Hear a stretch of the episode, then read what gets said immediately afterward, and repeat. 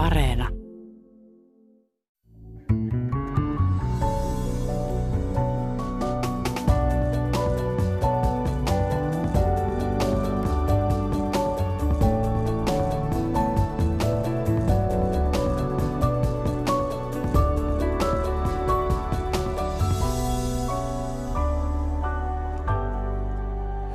Muistatteko, hyvää aamupäivää, muistatteko taannoin, kun Putin ohjasi ää, liitokopterillaan lumikurjet ää, muuttoreitilleen?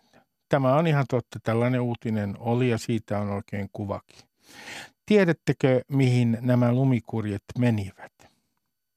Suoraan helvettiin. Hyvää aamupäivää. Tämä oli musta viitsi, pahoittelen, mutta ajatkin ovat synkkiä ja ehkä musta huumori voi tuoda jollekin lohtua. Tässä ohjelmassa me puhutaan täällä tässä studiossa Suomen lähihistorian mustasta hetkestä. Puhumme myös energiariippuvuudestamme ja miten siitä päästään eroon. Täällä on Veli-Pekka Tynkkynen, joka on ympäristöpolitiikan professori Helsingin yliopistosta. Ja sitten toisella jaksolla puhumme muun muassa siitä, missä tilanteessa juustopizza ei ole pelkkä juustopizza.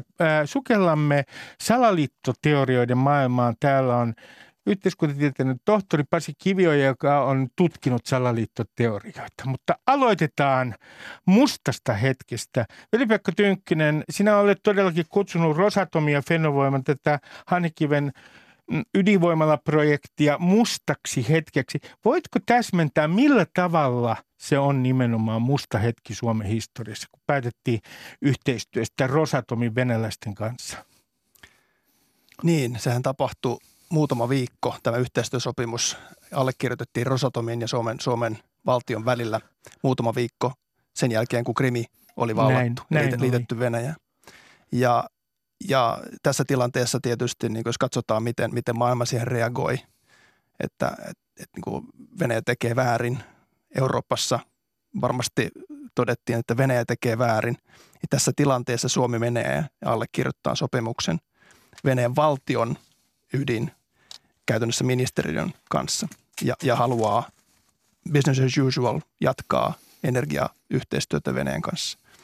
Kertoo siitä, että Suomi halusi tällä viestittää, että vanhan idän kaupan tyyliin kaikki jatkuu, teki Venäjä mitä tahansa.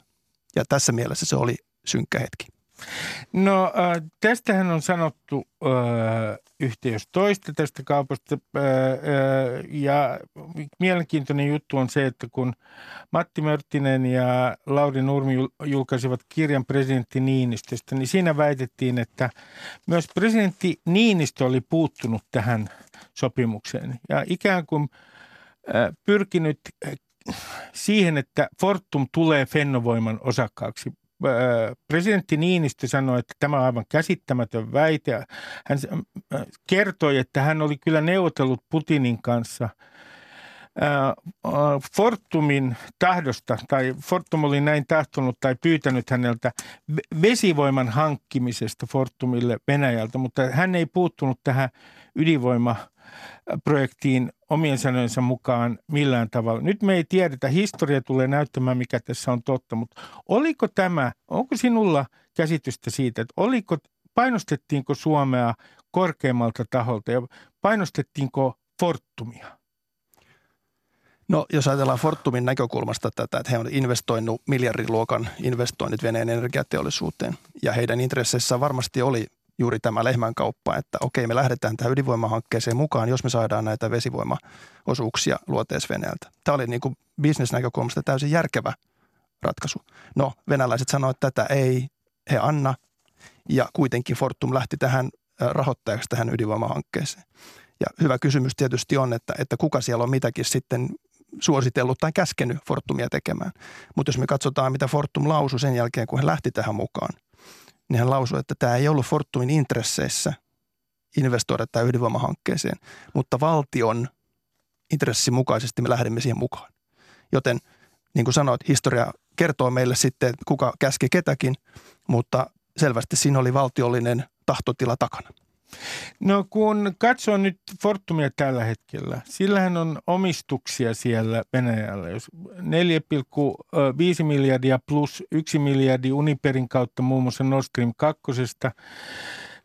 Siellähän alas kirjattiin nyt, kun Nord Stream 2 putkista ei tule mitään miljardin kokoinen summa – Toisin sanoen riskit ovat siis tässä suuria. Niin nyt on jo kysytty, että pitäisikö Fortumin, joka on siis valtion yhtiö, jonka omistajana on vähän yli 50 prosenttisesti Suomen valtio, pitäisikö sen lähteä Venäjältä senkin takia, että sitä ei voida käyttää enää sen jälkeen kiristysruuvina Suomea vastaan? No tämä on tietysti äärimmäisen hyvä kysymys tässä, jos katsotaan, katsotaan ylipäätään tätä energiateollisuuden, eurooppalaisen energiateollisuuden reaktiota tähän sotaan, niin Shell, British Petroleum, mm. muut suuret on lähtenyt pois sieltä. Esimerkiksi British Petroleum alaskirjasi 25 miljardia. Näin oli joo. Ja, ja totesi, että se ei ole moraalisesti oikein tehdä kauppaa. Nyt katsotaan saksalaisia. BASF, iso energia- ja, ja kemian teollisuuden klusteri, jättiläinen, jatkaa Venäjällä. Fortum tekee samaa. Ja toki mitä me ollaan kuultu nyt Fortumilta, että he haluaa ajatus on, ajatus on, että siellä niin kuin turvataan venäläisten sähkön ja, ja lämmön saanti. No toki tässä tilanteessa se näyttää, näyttää niin kuin moraalisesti aika niin kuin, äh, kummalliselta perustelulta, kun Venäjä tappaa ukrainalaisia. Mutta varmasti tässä on niin kuin senkin takia, että Fortum on, niin kuin sanoit, valtion enemmistöomisteinen yhtiö, niin tässä on valtiollinen intressi takana äh, tässä, että minkä takia Fortum ei ole sieltä vielä lähtenyt. No kun äh, kysyn vielä tarkentavan kysymyksen, että kun mä ajattelen maalikkona näin, korjaa minua, jos olen väärässä ja minähän olen usein väärässä, että, että tämä näyttää tämä tilanne maalikolle sellaiselta, että Fortum on tavallaan tällä hetkellä, sanon nyt tämän dramaattisesti, mutta panttivanki. Koska Venäjällähän on nyt samaan aikaan ää, ilmassa uhkaa siitä – että näitä yrityksiä kansallistetaan, niin sehän on tietyllä tavalla panttivanki Venäjällä.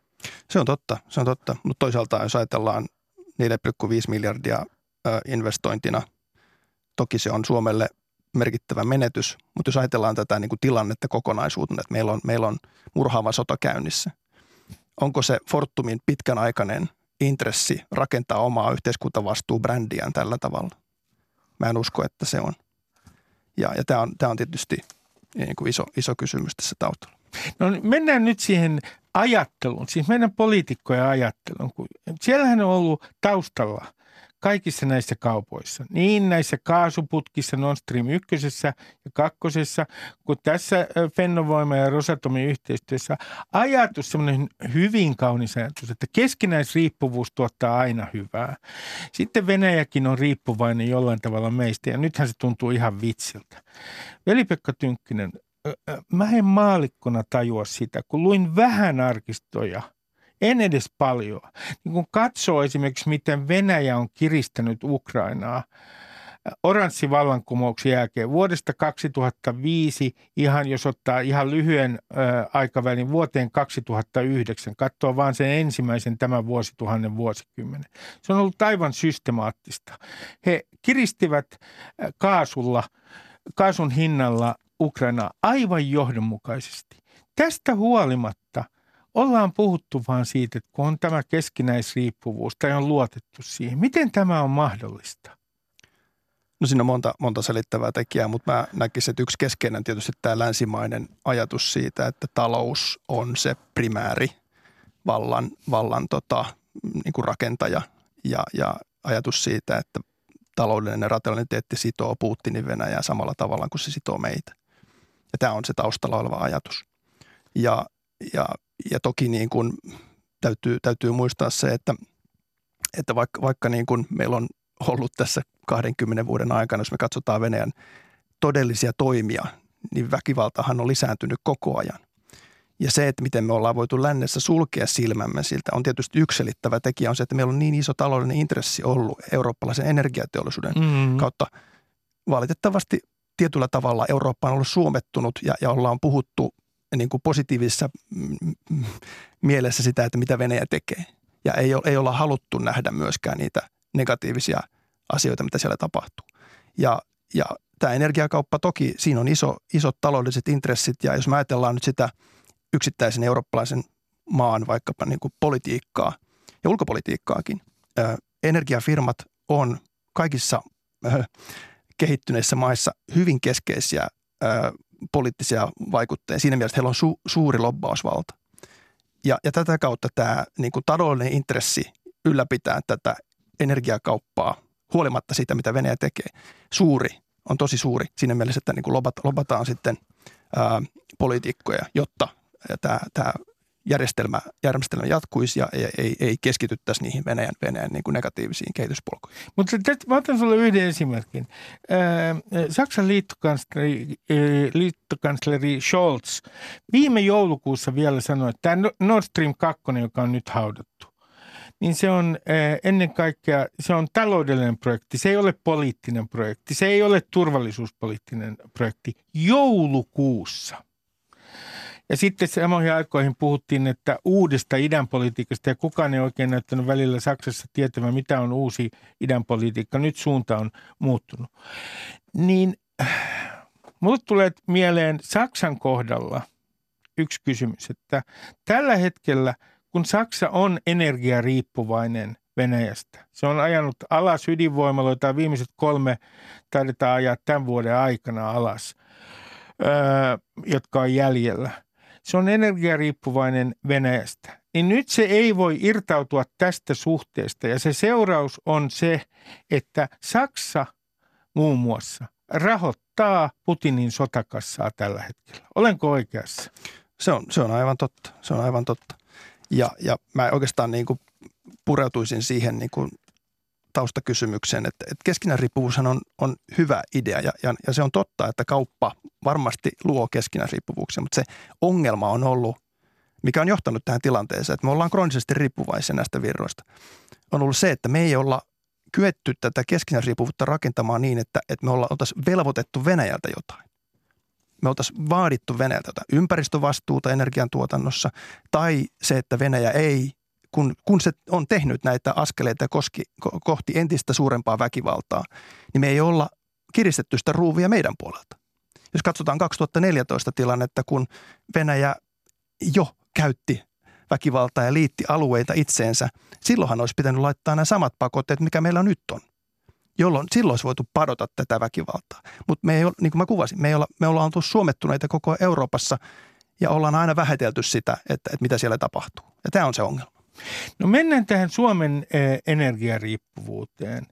Äh, mutta sitä ennen mä kysyn yhden asian sinulta. Itse asiassa, äh, joka muistui tuosta suomittumisesta mieleen. Kun Nord Stream 1 ja 2, joka nyt on haudattu, näitä kaasuputkia rakennettiin, niin Suomessahan Nord Stream 1 käsiteltiin ympäristöasiana – ja Suomessahan on oltu aika tiukkoja tässä, että, että ei puhuta ollenkaan turvallisuuspoliittisesta ulottuvuudesta, kun puhutaan esimerkiksi kaasuputkista.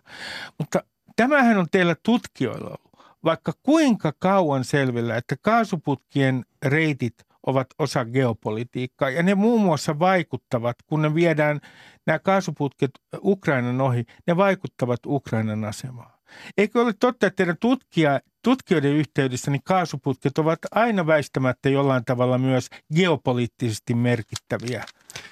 Se on juuri näin. Ja, ja tota, toki tietysti jos katsoo tätä niin kuin akateemista keskustelua tästä niin kuin energian ulkopolitiikasta ja geopolitiikasta, geoekonomiasta, niin, niin, niin kuin kaikissa on aina omia leirejään. Ja on myös se leiri, joka on sanonut, että tässä on keskinäinen riippuvuus, on se kehys, jonka kautta tätä pitää katsoa. Ja, ja sitten on, on tota, tutkijoita, jotka sitten sanoo, että hei katsokaa, että mi, millä tavalla tässä on vipuvartta ja, ja, ja tämä on osa tätä geopoliittista vallankäyttöä. No jos ajattelee näitä kaasuputkia, niin kun Ukraina jää näiden kaasuputkien syrjään, niin ää, ää, mitä poliittisia seurauksia siis sillä on Miten se on muuttanut Ukrainan asemaa, nämä suunnitelmat myös tästä kakkosesta, joka haudattiin, jos ne kulkevat ne kaasuputket Ukrainan ohi?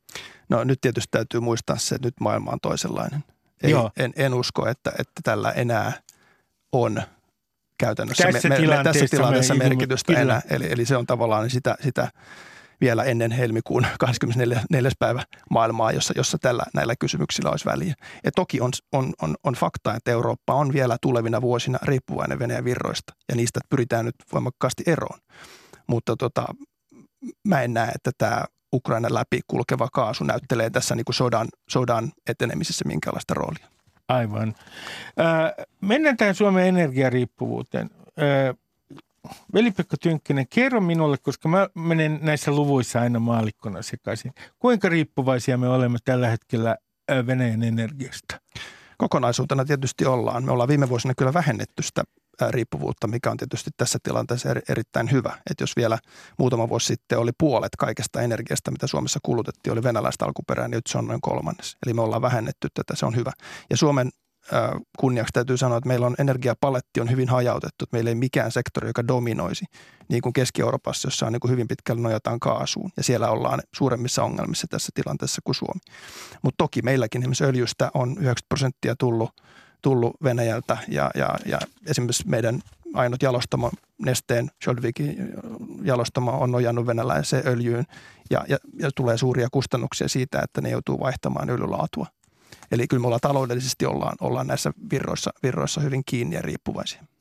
No onko öljy itse asiassa helpompi korvata tässä tilanteessa? Oletetaan nyt, veli-Pekka Tynkkönen, otetaan tämmöinen maallikoskenaario, että nyt pitäisi tehdä, niin kuin meidän pääministeri on luvannut, jotain nopeasti. Että mahdollisimman nopeasti yritetään irtautua energiariippuvuudesta Venäjään.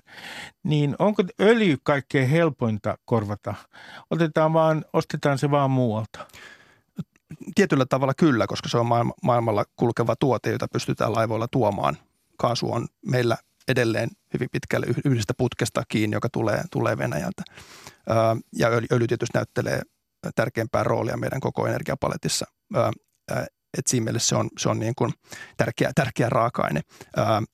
Öljyä voidaan tuoda muualta, mutta siinä on juuri tämä taloudellinen kysymys, että, että kun me tuodaan se muualta, niin se on toisenlaista laatua ja siinä meidän kustannukset nousee, kun me joudutaan se tuomaan pidemmältä etäisyydeltä toisella, kemiallisesti toisenlaista öljyä.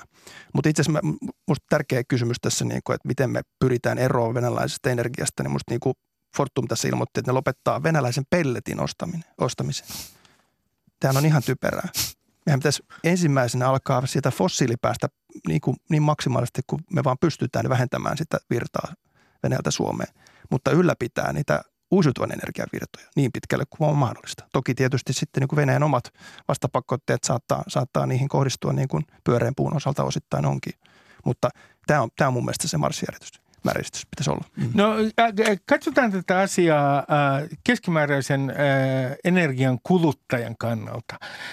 Mistä, Veli-Pekka Tynkkynen, meidän pitäisi olla huolestunut? Kun luen esimerkiksi Helsingin Sanomista, että mitä 25 prosenttia sähköstä tulee – Venäjältä suunnilleen. Olikohan oikea luku? Ää, ei, ei pidä paikkaa. Noin aa, 10 prosenttia Suomen 10, 10 prosenttia, 10 prosenttia ante, Suomen sähköstä, joo. Tässä et, se nähdään, että toimittajan lukuihin ei kannata luottaa. Kiitos korjauksista. Joo, se on tietysti merkittävä, merkittävä riippuvuus sekin.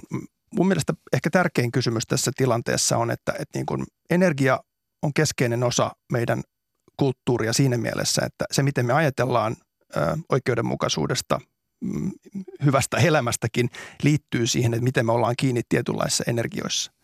Ja, ja tämä tilanne, että me nyt vihdoin ehkä nyt tajutaan se, että, että fossiilinen energia on itse asiassa ei ainoastaan aiheuta maailmanlaajuista katastrofia ilmastonmuutoksen kautta, vaan myös tukee autoritäärisiä hallintoja kautta maailman. Ja, ja tämä kertoo, että meidän täytyy päästä fossiilisesta energiasta eroon. Ja, ja se tekee nyt nämä virrat näkyväksi – ja se on äärimmäisen tärkeää myös kommunikoida ihmisille, että se kustannus, mikä meillä tulee väistämättä, korkeammat hinnat, niin se on äärimmäisen tärkeä meidän vapauden ja demokratian turvaamiseksi. No palaan tuohon kysymykseen, jossa menin taas ää, ää, esittämään väärän luvun, jonka onneksi vieras korjaa aina asiat. Ää, niin ää, kun katsot että tuommoisen keskimääräisen kuluttajan kannalta, niin mistä nyt pitäisi olla huolestunut? Jos on joku sellainen huolena, niin mistä sinä itse olet huolestunut tällä hetkellä, kun me yritetään tästä energiariippuvuudesta eroon Venäjään? No mä pikemminkin näkisin näin, että, että tämähän antaa meille niin kuin todellisen boostin nyt tehdä oikeita ratkaisuja.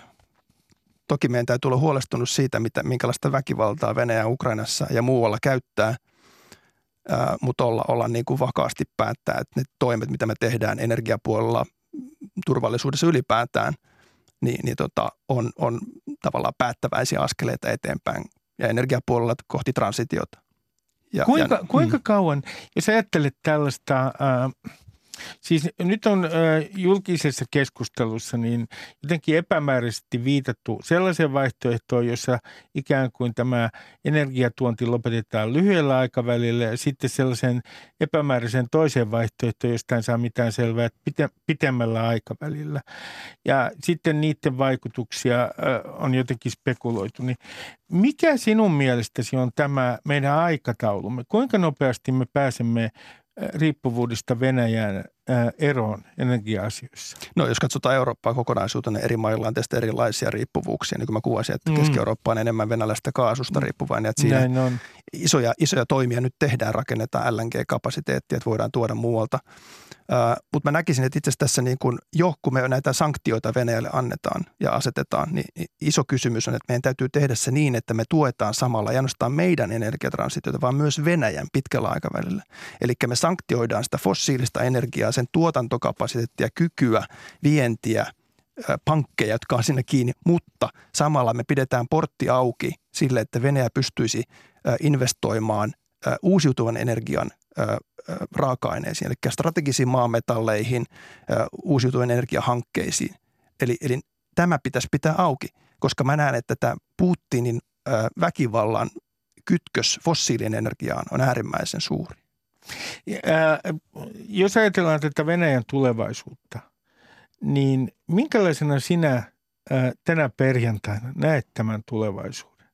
Siis, että uskotko, että tästä, näetkö mitään – sellaista polkua, että Venäjä alkaisi, miten sen sanoisi, modernisoida talouttaan, että sen taloudellinen rakenne olisi monipuolisempi, ettei se olisi niin riippuvainen fossiilipolttoaineista, jos nykyinen valtarakenne pysyy vallassa? No jos se pysyy vallassa, niin mun on tosi vaikea kyllä nähdä sitä. Kaikki nämä toimet, mitä tässä muutaman viikon sisälläkin Venäjä selvästi suuntaan sitä fossiilivirtaa Kiinan ja Intian suuntaan ja hakee sieltä uusia kumppanuuksia ja, ja se tarkoittaa sitä, että Venäjän modernisaatio itse asiassa menee takalaukkaa taaksepäin.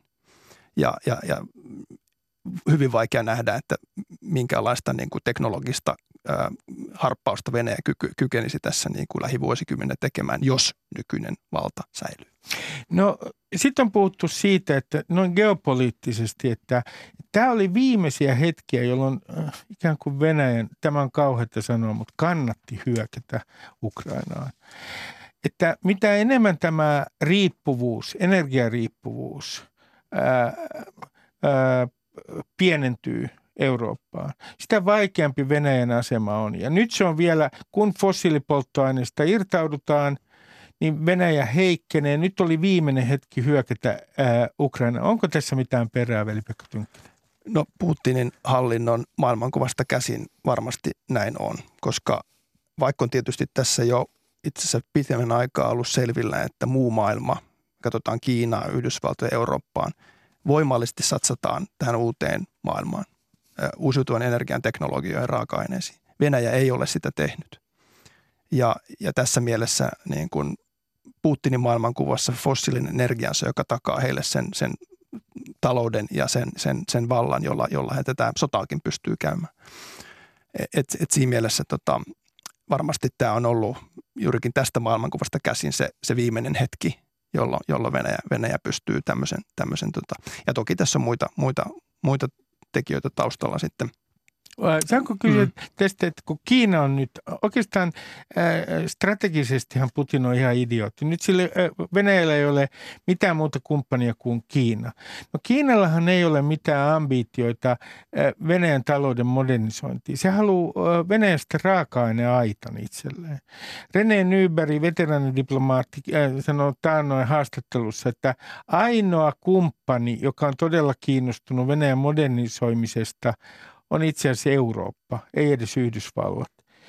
Niin, niin kysyn sinulta, että ää, onko nyt niin, että, että on hyvin pieni todennäköisyys, jos Kiina on kumppani Venäjälle, että siellä tulee tapahtumaan minkäänlaista modernisaatiota taloudessa? Se on varmasti just näin. Kiinan, Kiinan näkökulmasta se on se raaka-aineaitta ja, ja sillä siisti. Ei, ei Kiinan intresseissä myöskään, kun ajatellaan, että se on autoritäärinen valtio ja, ja rajavaltio Venäjän kanssa on, on niin kuin intresseissä, että niin kuin kehitetään Venäjästä niin kuin menestyvä teknologiatti. Ei varmastikaan ole. Euroopan intressissä se on ollut, mutta me ollaan oltu, niin kuin mä sanoin, me ollaan oltu suomettuneita. Me ei olla ajettu sitä omaa agendaa riittävän voimallisesti – saksalaiset, italialaiset, suomalaisetkin on kokenut vielä itsessä tietyllä tavalla toisesta maailmansodasta syyllisyyttä, eikä ole voitu, voitu vaatia Venäjältä mitään. Tämän fossiilienergiakaupan niin kuin vastineeksi meidän olisi pitänyt voimallisesti ajaa sitä, että me, me tota, e, modernisoidaan Venäjää.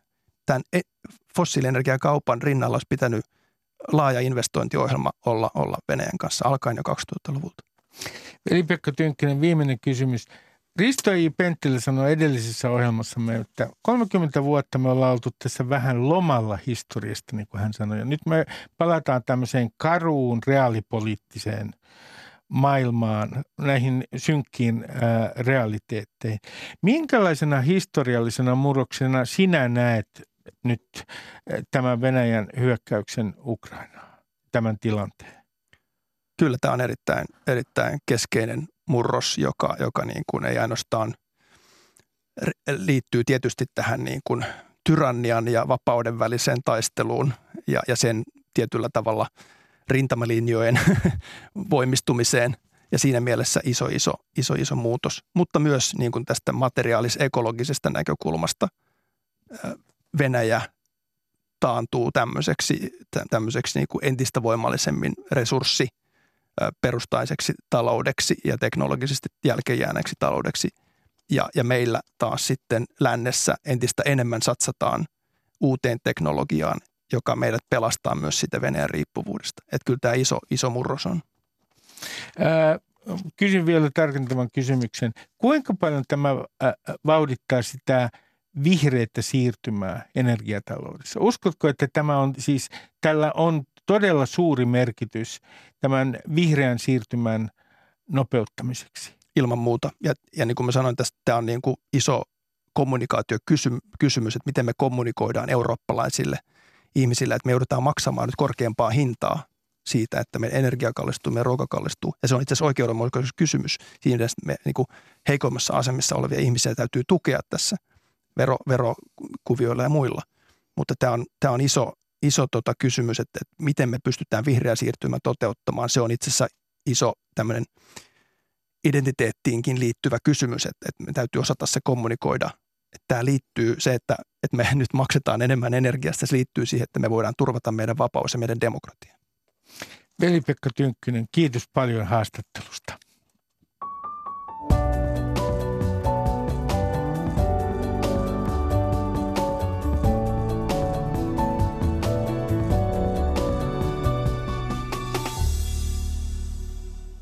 Niin, älkää pudotko kaninkoloon.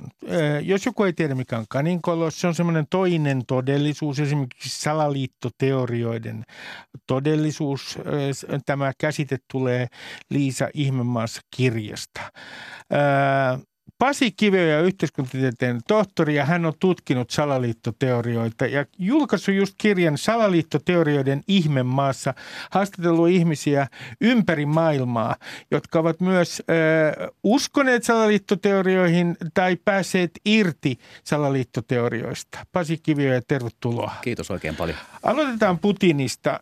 Eilen hän piti puheen, jossa hän puhui saastaisista pettureista ja hän myös kertoi, kuinka saastaiset petturit syljetään ulos kuin kärpänen Venäjällä. Nyt siis tämähän oli aivan neuvostopuhetta, se oli osittain myös fasistinen puhe, koska siinä tietysti oli fasistista retoriikkaa, kuinka kansakunta puhdistaa itsensä, siis yhteiskuntaruumiin. En laina ihan suoraan Putinia, mutta tämähän on ihan fasistista kielenkäyttöä. Mitä, minkälaisia salaliittoteorioita Putinilla on?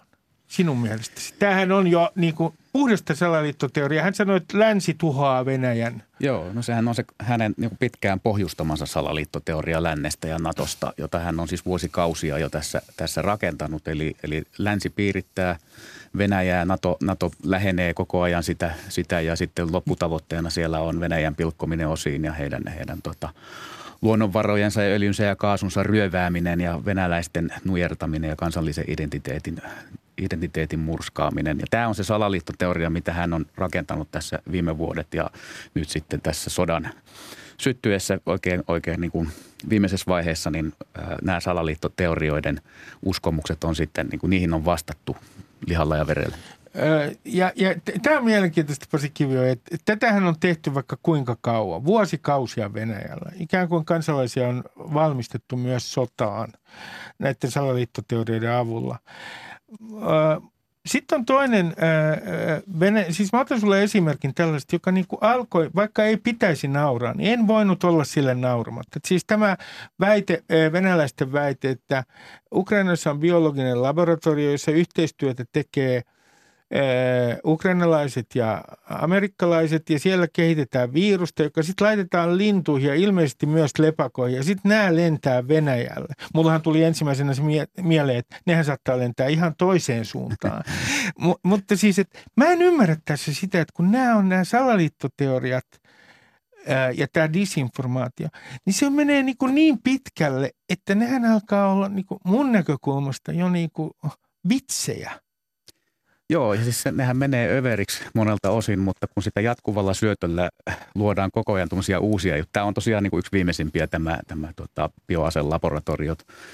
Näitä luodaan koko ajan uusia, niin epäilyksen siemen siellä kasvaa, että jotakinhan siellä nyt on sitten mätä. Että vaikka ihmiset ei Venäjälläkään ihan kaikkea uskos, mutta että kun sitä jatkuvasti syötetään ja vielä niin kuin – monelta taholta, korkealta taholta, niin jotain jää itämään varmasti.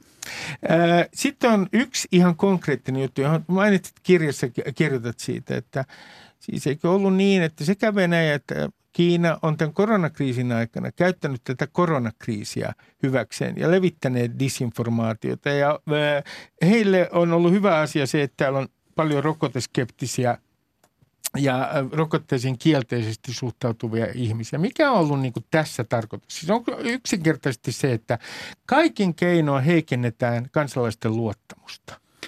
No näin voisi olettaa. Eihän siihen mitään varmaa vastausta ole. Kukaan näitä motiiveja tarkalleen ottaen tiedä, mutta dis- disinformaatiossa on yleinen menetelmä juuri tämä, tai syy miksi sitä tehdään, että luodaan tämmöistä sumu, sumuverhoa ja hämmennetään ja luodaan kaaosta. Ja nyt jos ajatellaan näitä koronasalaliittoteorioita, joita, joita Venäjä ja Kiina on ollut – aktiivisesti edistämässä, niin, niin yksi asia tietysti on se, että niiden varjolla voidaan mobilisoida, mobilisoida suuria kansanjoukkoja esimerkiksi heidän omaa hallitustaan vastaan tai EUta vastaan Suomessa. Mm. Ja tämmöisiä toimijoita ihan selkeästi on ollut liikkeellä, että Suomessa tämä koronadenialismi, rokotevastaisuus on ollut kytköksissä EU-vastaisuuteen ja NATO-vastaisuuteen. Niin, tämä on mielenkiintoinen juttu sun kirjassa myös. Kiinnitin siihen huomiota, että EU-vastaisuus, se korreloi yllättävän vahvasti salaliittoteorioihin uskomisen kanssa. Kyllä. Ja no, sitten voi tietysti katsoa, että ketä siellä on taustalla. Emme käytä sanaa perussuomalaiset tässä ohjelmassa. Ei, ei, enkä minä välttämättä juuri perussuomalaisia tässä nyt nimeisi, vaan että meillä on esimerkiksi valta kuuluu – kansalle puolue, joka on koonnut tämän mm. tyyppisiä ihmisiä joukkoihinsa. No mennään tähän teidän tutkimuksen. Tämä on, sinun kirjasi on hyvin mielenkiintoinen. Kun katsotaan suosituimpia salaliittoteorioita Suomessa, niin on, ensimmäiseksi tulee kaikkien suosituin on, että John F. Kennedy ei ampunutkaan yksi lihavi Oswald, vaan siellä oli takana salaliitto. Siinä on yli 38 prosenttia ihmisistä ainakin vähän uskoo siihen. Sitten toisena tulee, mikä oli minulle yllätys, yli 30 prosenttia tämäkin, vapaamuurit. Äh, heillä on, äh, he vaikuttavat liike-elämässä ja politiikassa. Mä luulin, että tämä oli jo vanhaa. Äh, ja kolmantena tulee tämmöinen tietokoneyritykset, joka kuulostaa minusta hieman realistiselta. Tietokoneyritykset julkaisevat tarkoituksellisesti ohjelmistoja, joissa on virheitä, jotta ne voivat myydä päivityksiä. Tämä kuulostaa näistä kaikkein realistisimmat, mutta mä otan sulle, Pasi, nyt yhden, joka on minun lempparini ja se löytyy hetkinen se löytyy yhdeksänneltä sijalta. Se yhdenneksi suosituin salaliittoteoria.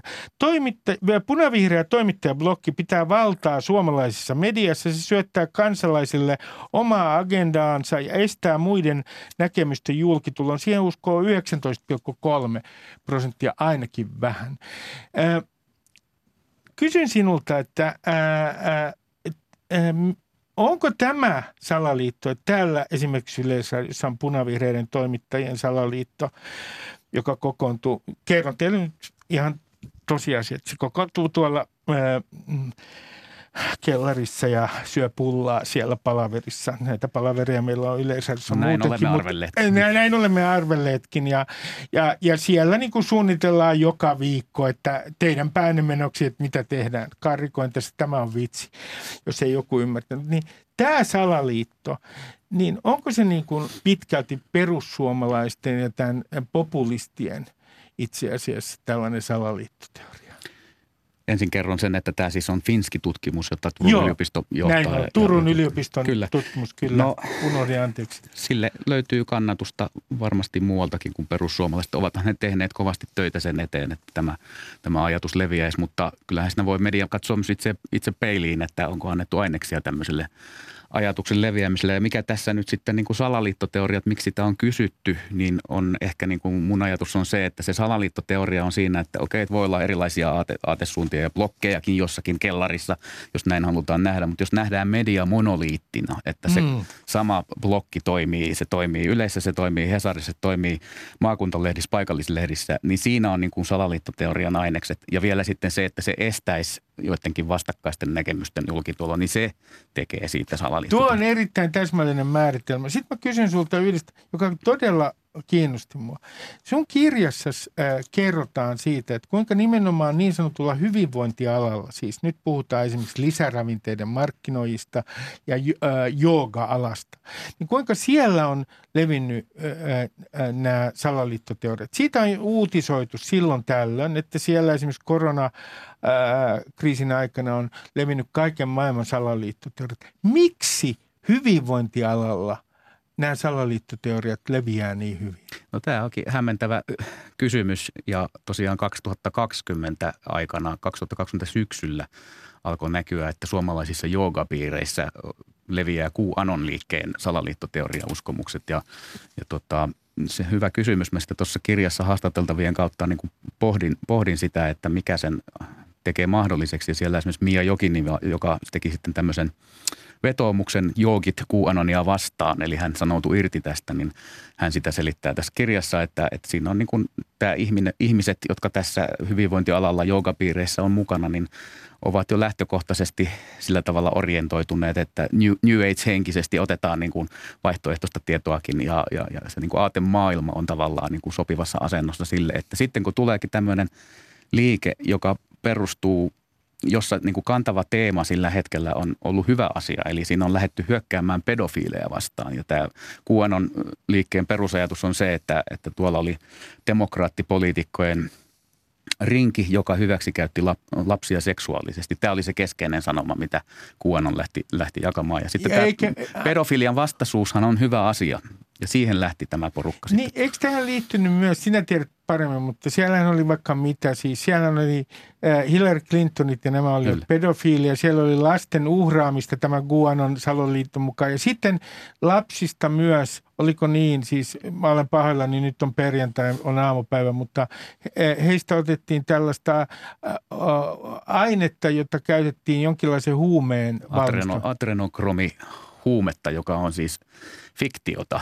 eli, niin, minä huomautan hyvät kuuntelijat, että tämä kaikki on fiktiota. Kyllä, eli, eli no en mä lähde kauhean tarkkaan tässä päiväaikaan perheohjelmassa selittämään, mutta, mutta siis kysymys on fiktiivisesti jutusta semmoista huumetta, semmoinen aine on olemassa, mutta semmoista huumetta ei ole, mutta tämä uskomus liittyy siihen, että, että tämmöistä huumetta Hollywoodin eliitti käyttäisi ja sitä teoriaa sitten levitettiin.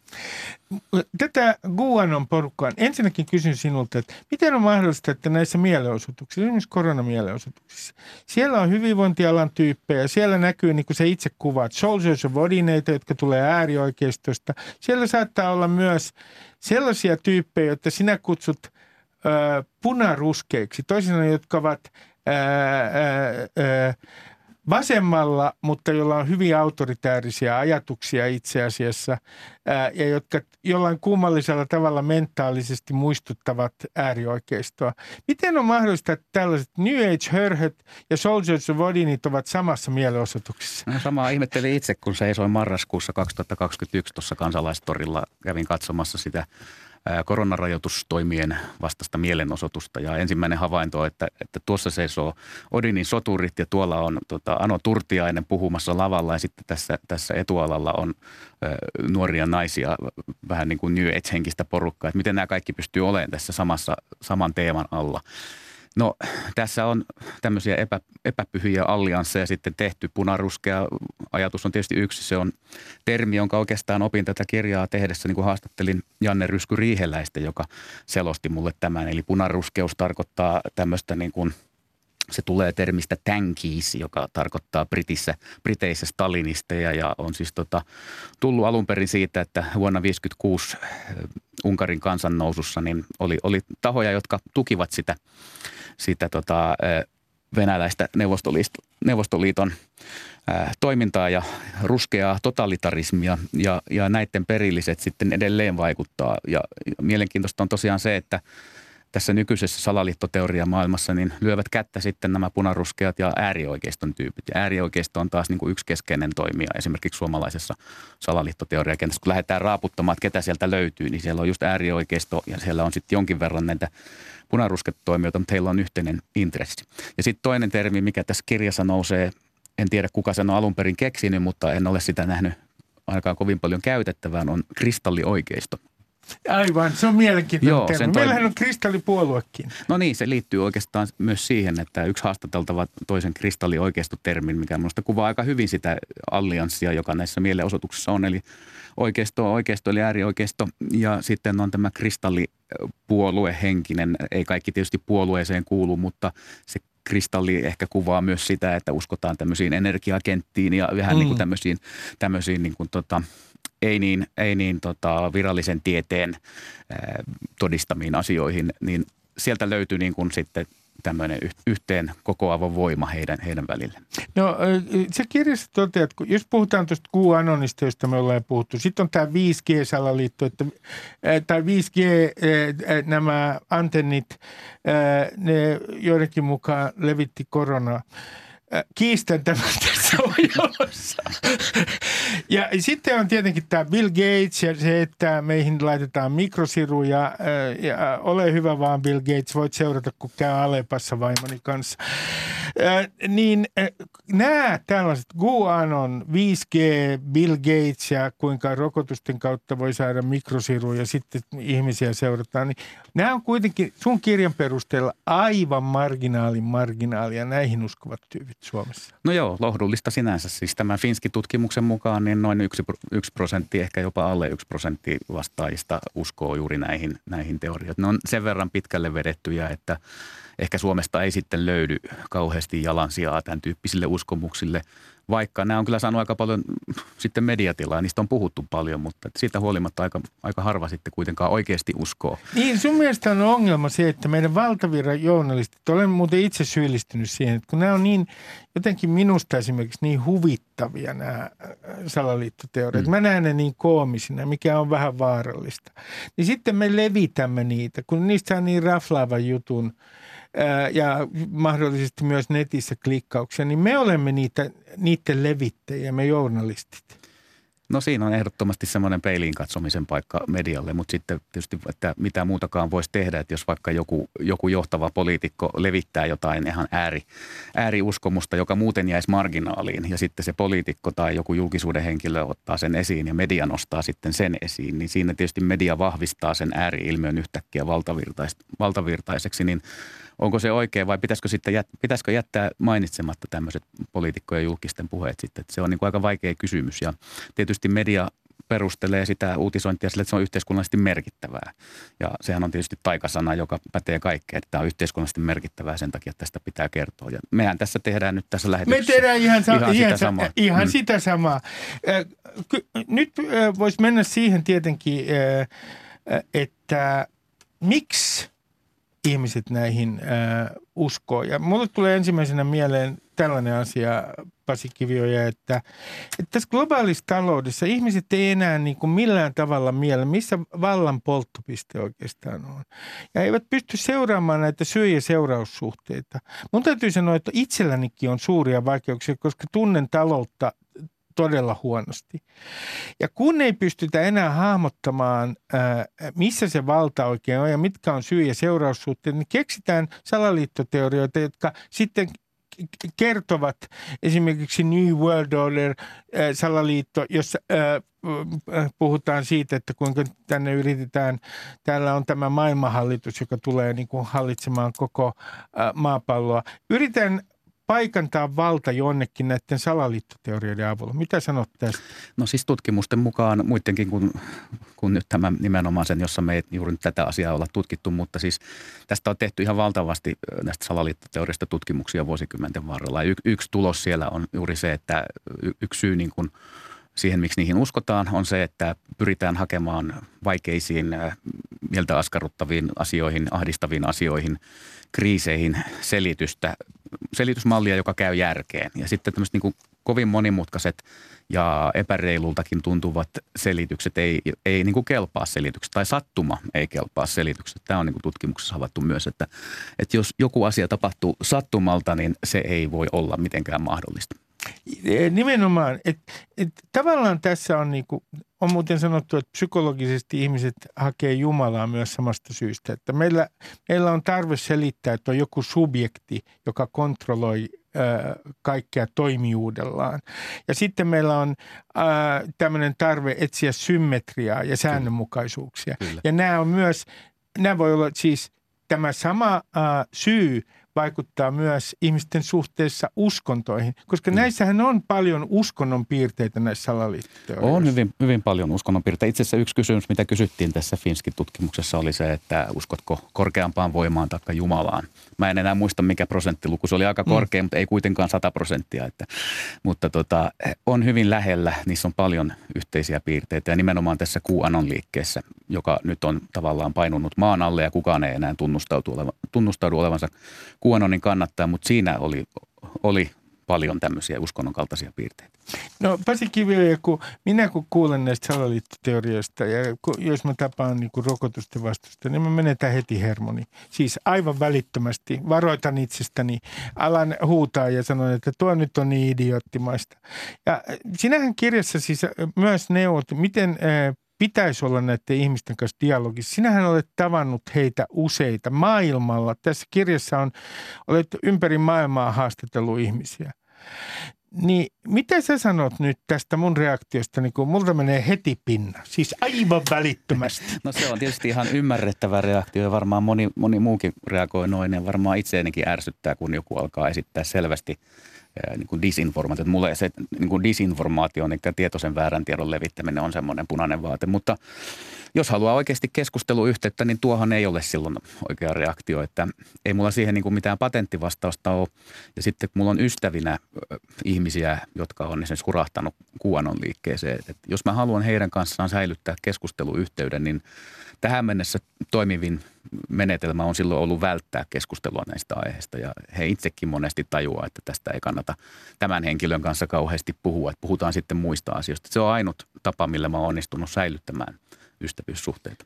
Äh, mun täytyy sanoa Pasi Kivio ja mä kiitän sinua siitä. Sä pidät tässä äh, kirjassa analysoit sitä, että miten tämmöinen vanha antisemittinen salaliittoteoria on ikään kuin pohjapiirros kaikille muille salaliitoille ja kuinka se niin kuin elää edelleen. Tämän salaliiton nimi on Sionin viisaiden protokolla, että se on 1900-luvun alussa tämä paperi, viimeisin versio siitä kirjoitettu.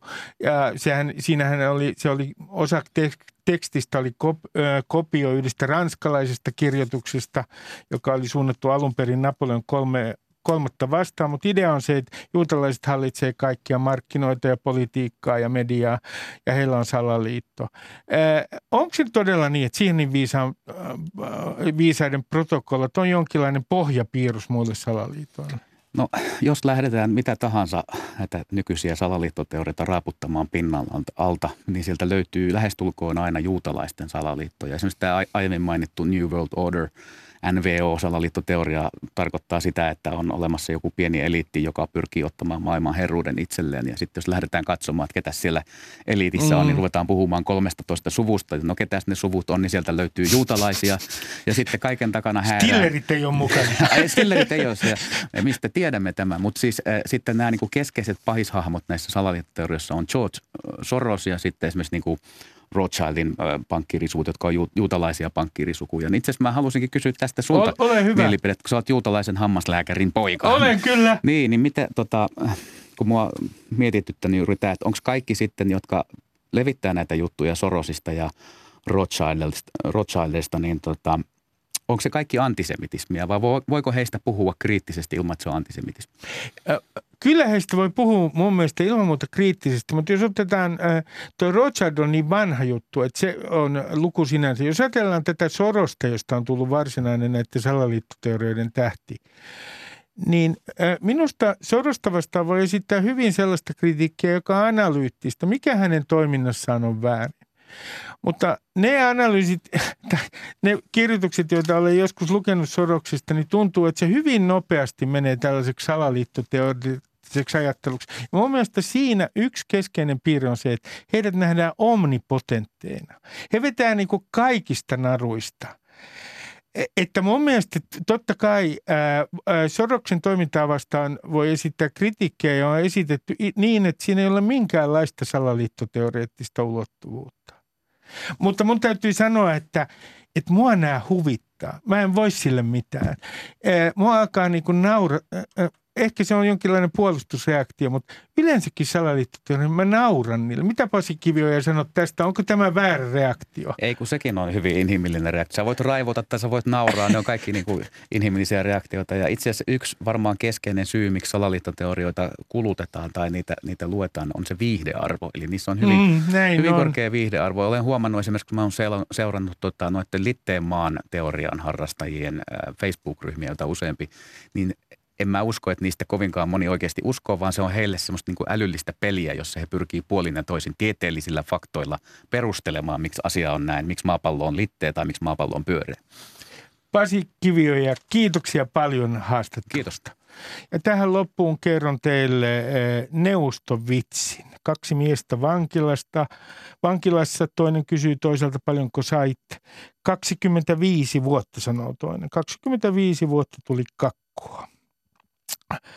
Toinen kysyy sitten, että mitä teit? Tämä, joka on sanonut, kun Kakun sanoo, että en minä tehnyt yhtään mitään, jolloin toinen vastaa, no kuule siitä, että ei tee yhtään mitään, on täysin syytä, niin siitä tulee kymmenen vuotta kakkua. Kiitoksia teille ja oikein hyvää jatkoa ja eletään tässä, kuulkaa ihan – rauhallisesti töpöttäen. Moi moi!